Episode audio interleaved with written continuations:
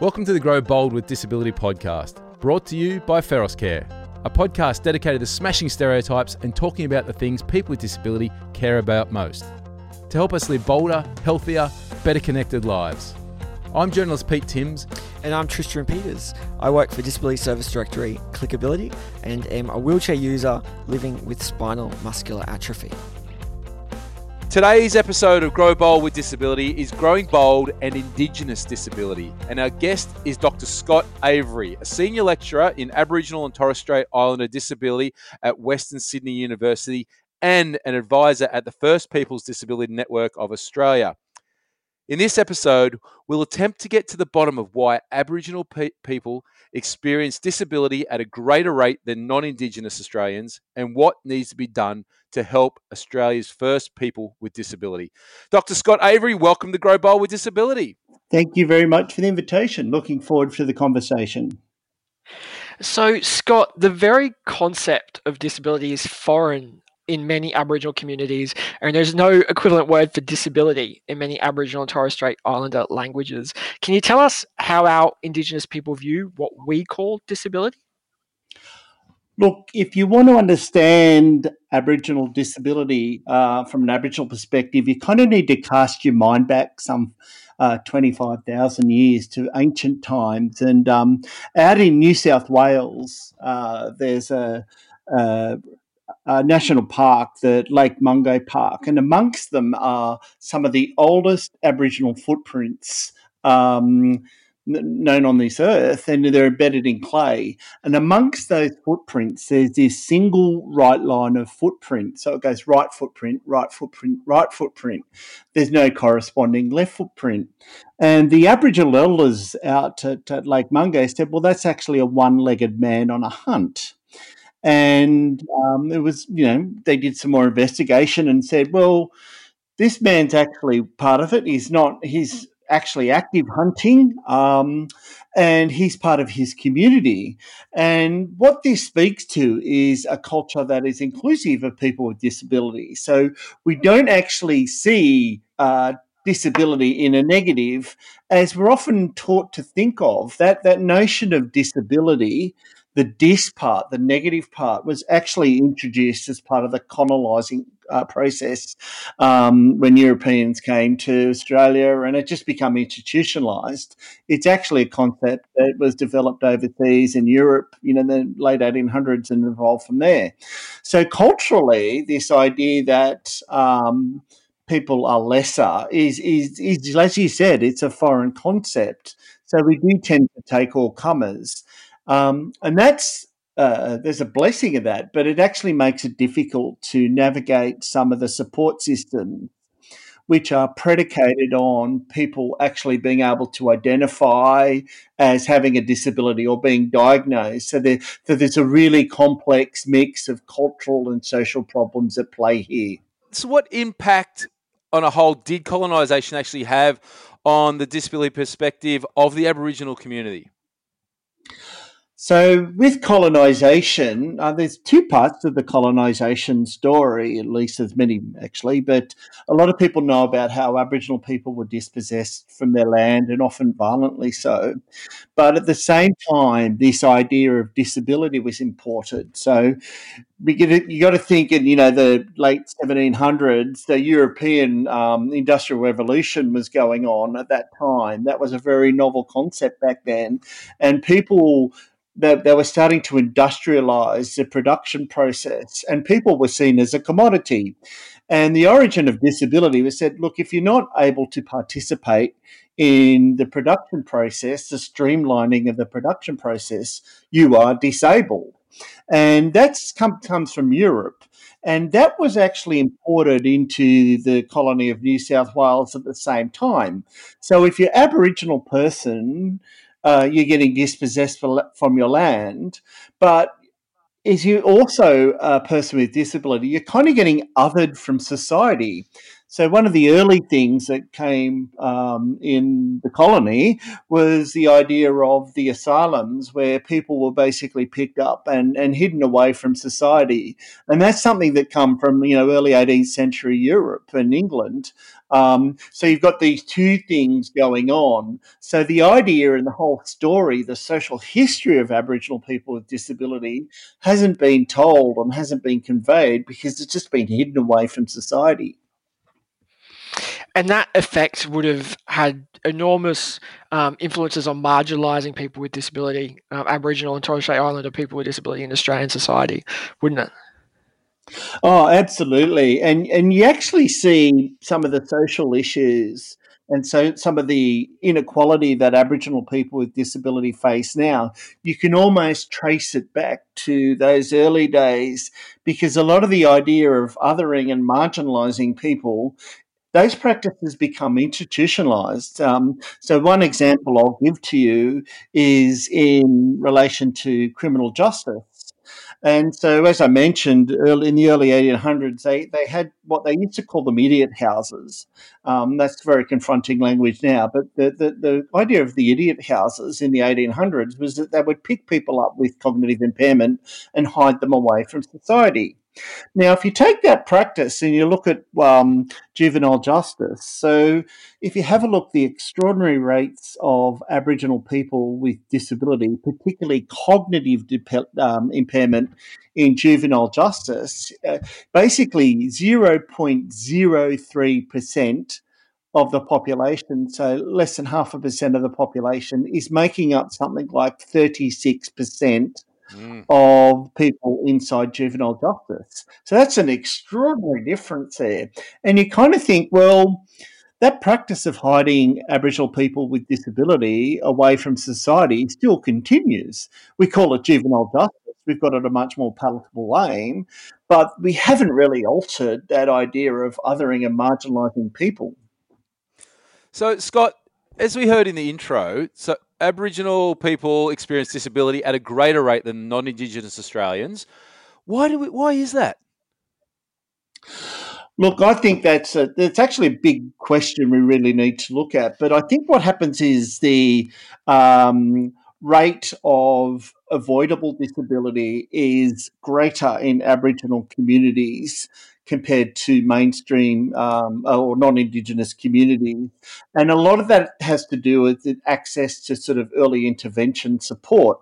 So an example i might give is someone with diabetes. So if i'm in a metropolitan area and i have access to health services i might be diagnosed with diabetes and it's considered like a chronic illness that i can manage. I might have some medicine or some therapies that i can access to stop my sort of pre-diabetes converting to a fully fledged diabetes. So in Aboriginal communities, a lot of that um, early intervention, preventative health um, access is not there. So what happens is that the what is a chronic disease becomes an acute disease because no one's kind of stopping that pathway.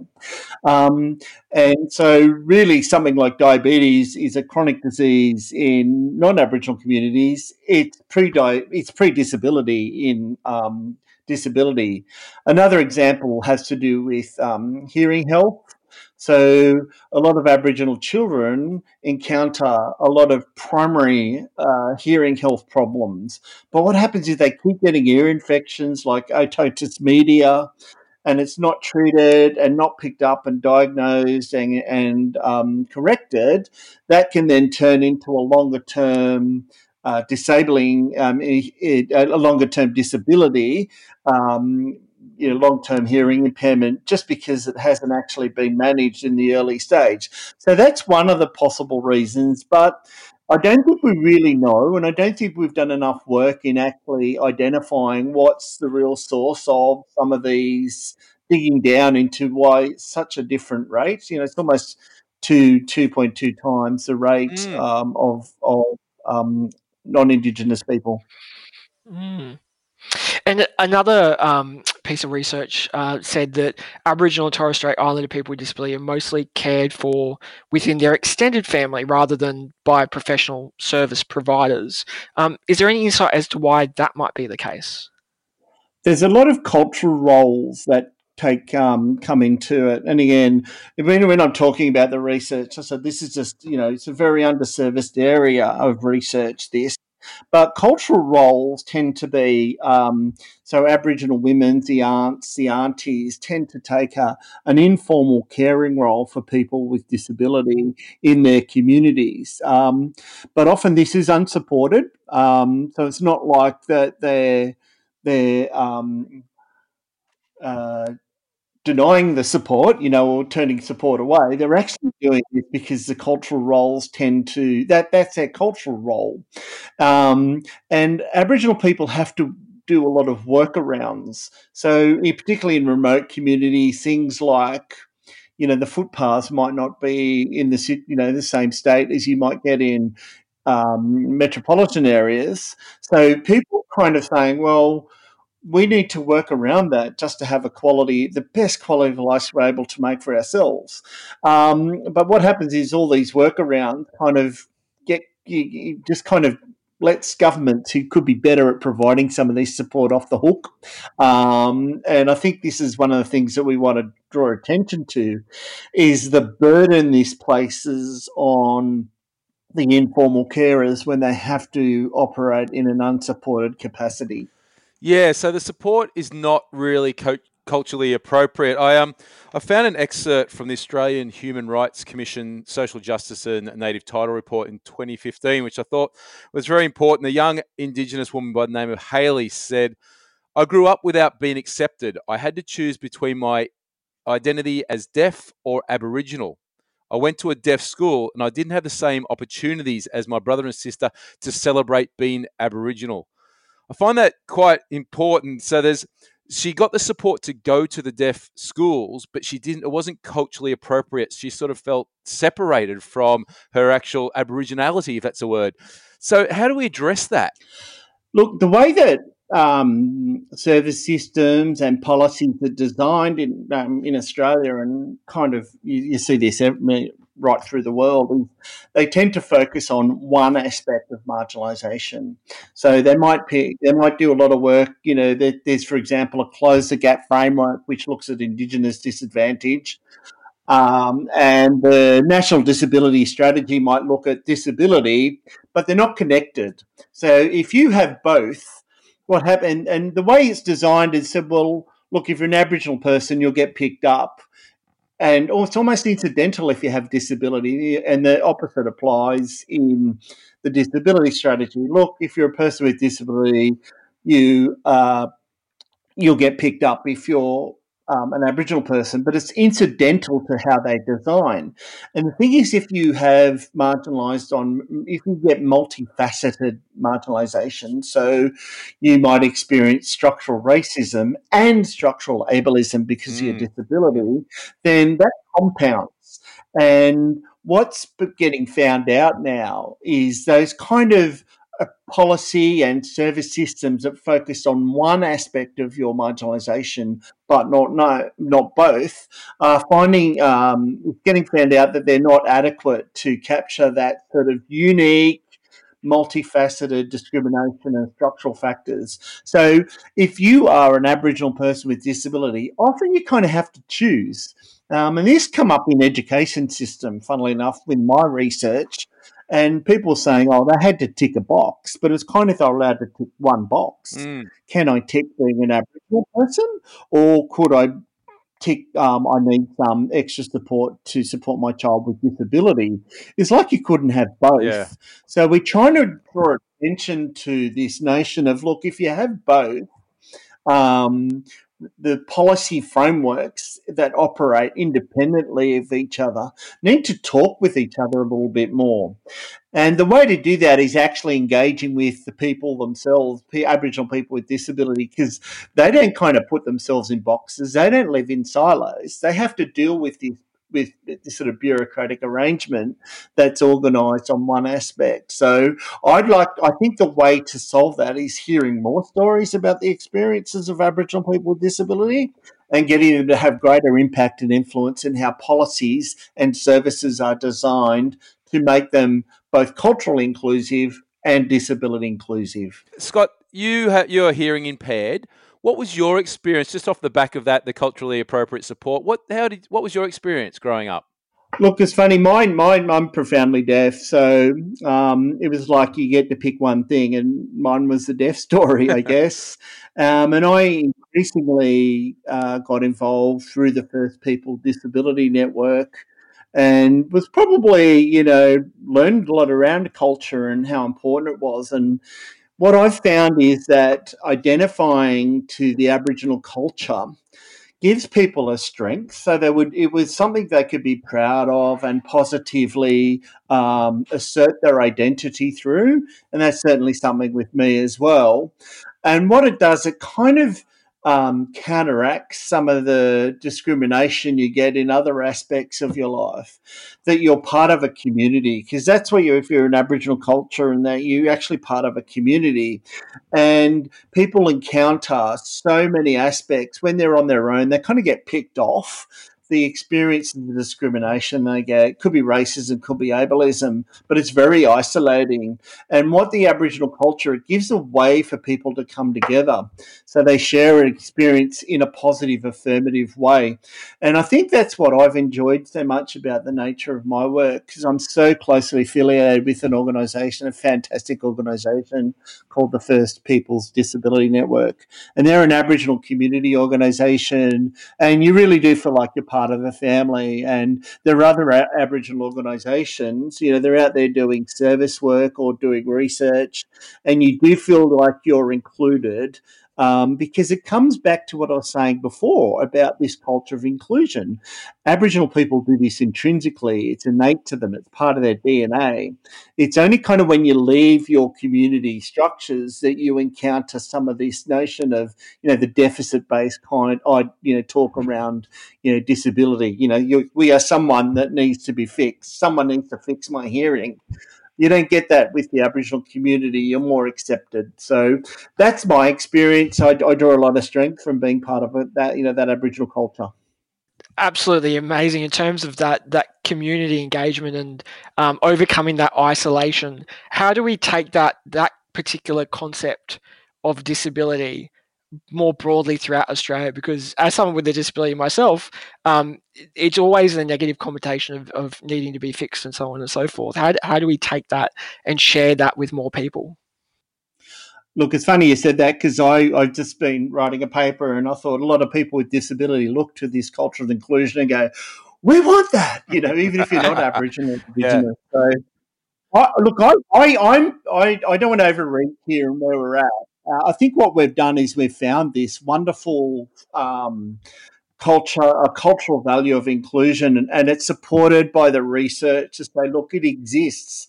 Aboriginal people with disability participate in community and culture the same rate as non uh, as ab- Aboriginal people without disability, and it has a positive effect on their health. So that's where we're at. That's what we know through the research, and we've been, we've exposed this wonderful idea which counteracts some of the deficit. I think the frontier is is exactly where you're at. How do we actually make this work in a service setting? And what it requires a bit of it does require a bit of a mind shift to how you see services. So you don't see people as uh, people who need to be affixed or accommodated. It's about how do we include them. It's all about inclusion. And so it's a bit of a mind shift for services to take. And I would hope us talking like this on this podcast here today, people are thinking about some of the services that they might provide and going, how do we build in this inclusion as sort of frontier work in our service work? I think that conversation's still needing to happen, but I think we're getting ready for it to have that conversation now. I think it's a, definitely a conversation that needs to be had. Now, Scott, we always wrap these episodes up with one question relating back to the title of the show, and that is what does living a bold life mean to you? Look, I just think it means being proud of who you are, being able to wake up and just get on with your life. Um, you can, I can, I'm, like I said, I'm, I'm proudly Worimi, which is my um, Aboriginal nation, but I'm also profound, proud of my profound deafness, funnily enough. So I enjoy it. You know, it's something that it's a beautiful thing, you know, that I have. It's um, and I can I can be like that, and people don't don't see that as anything different. And I think that's what's being bold is that everyone, every person with disability should be feeling like that, that their chest pumps up, that they're part of a wonderful community. So, uh, Dr. Avery, thank you so much for joining us today on the Grow Bold with Disability podcast brought to you by Feros Care. And listeners can find out more about Dr. Avery's work and the great work being done for Aboriginal and Torres Strait Islander people with disability in the links provided in today's episode show notes. Uh, Scott, thank you so, so much for your time today. My pleasure. Thank you very much for the invitation. Thank you for listening. And if you have enjoyed today's episode, then make sure you subscribe to the podcast, Grow Bold with Disability. And if you like what you heard, then please take a few moments to pop over to iTunes and give our podcast a quick rating so we can continue these conversations and encourage people to grow bold. This podcast is brought to you by Feros Care, an NDIS partner delivering local area coordination services in Queensland, South Australia, and the Australian Capital Territory. Feros Care is a people care organisation committed to helping people live bolder lives. We call it Growing Bold, and for over 25 years, Feros has been making it real for both older Australians and those living with disability. To find out more, head to feroscare.com.au.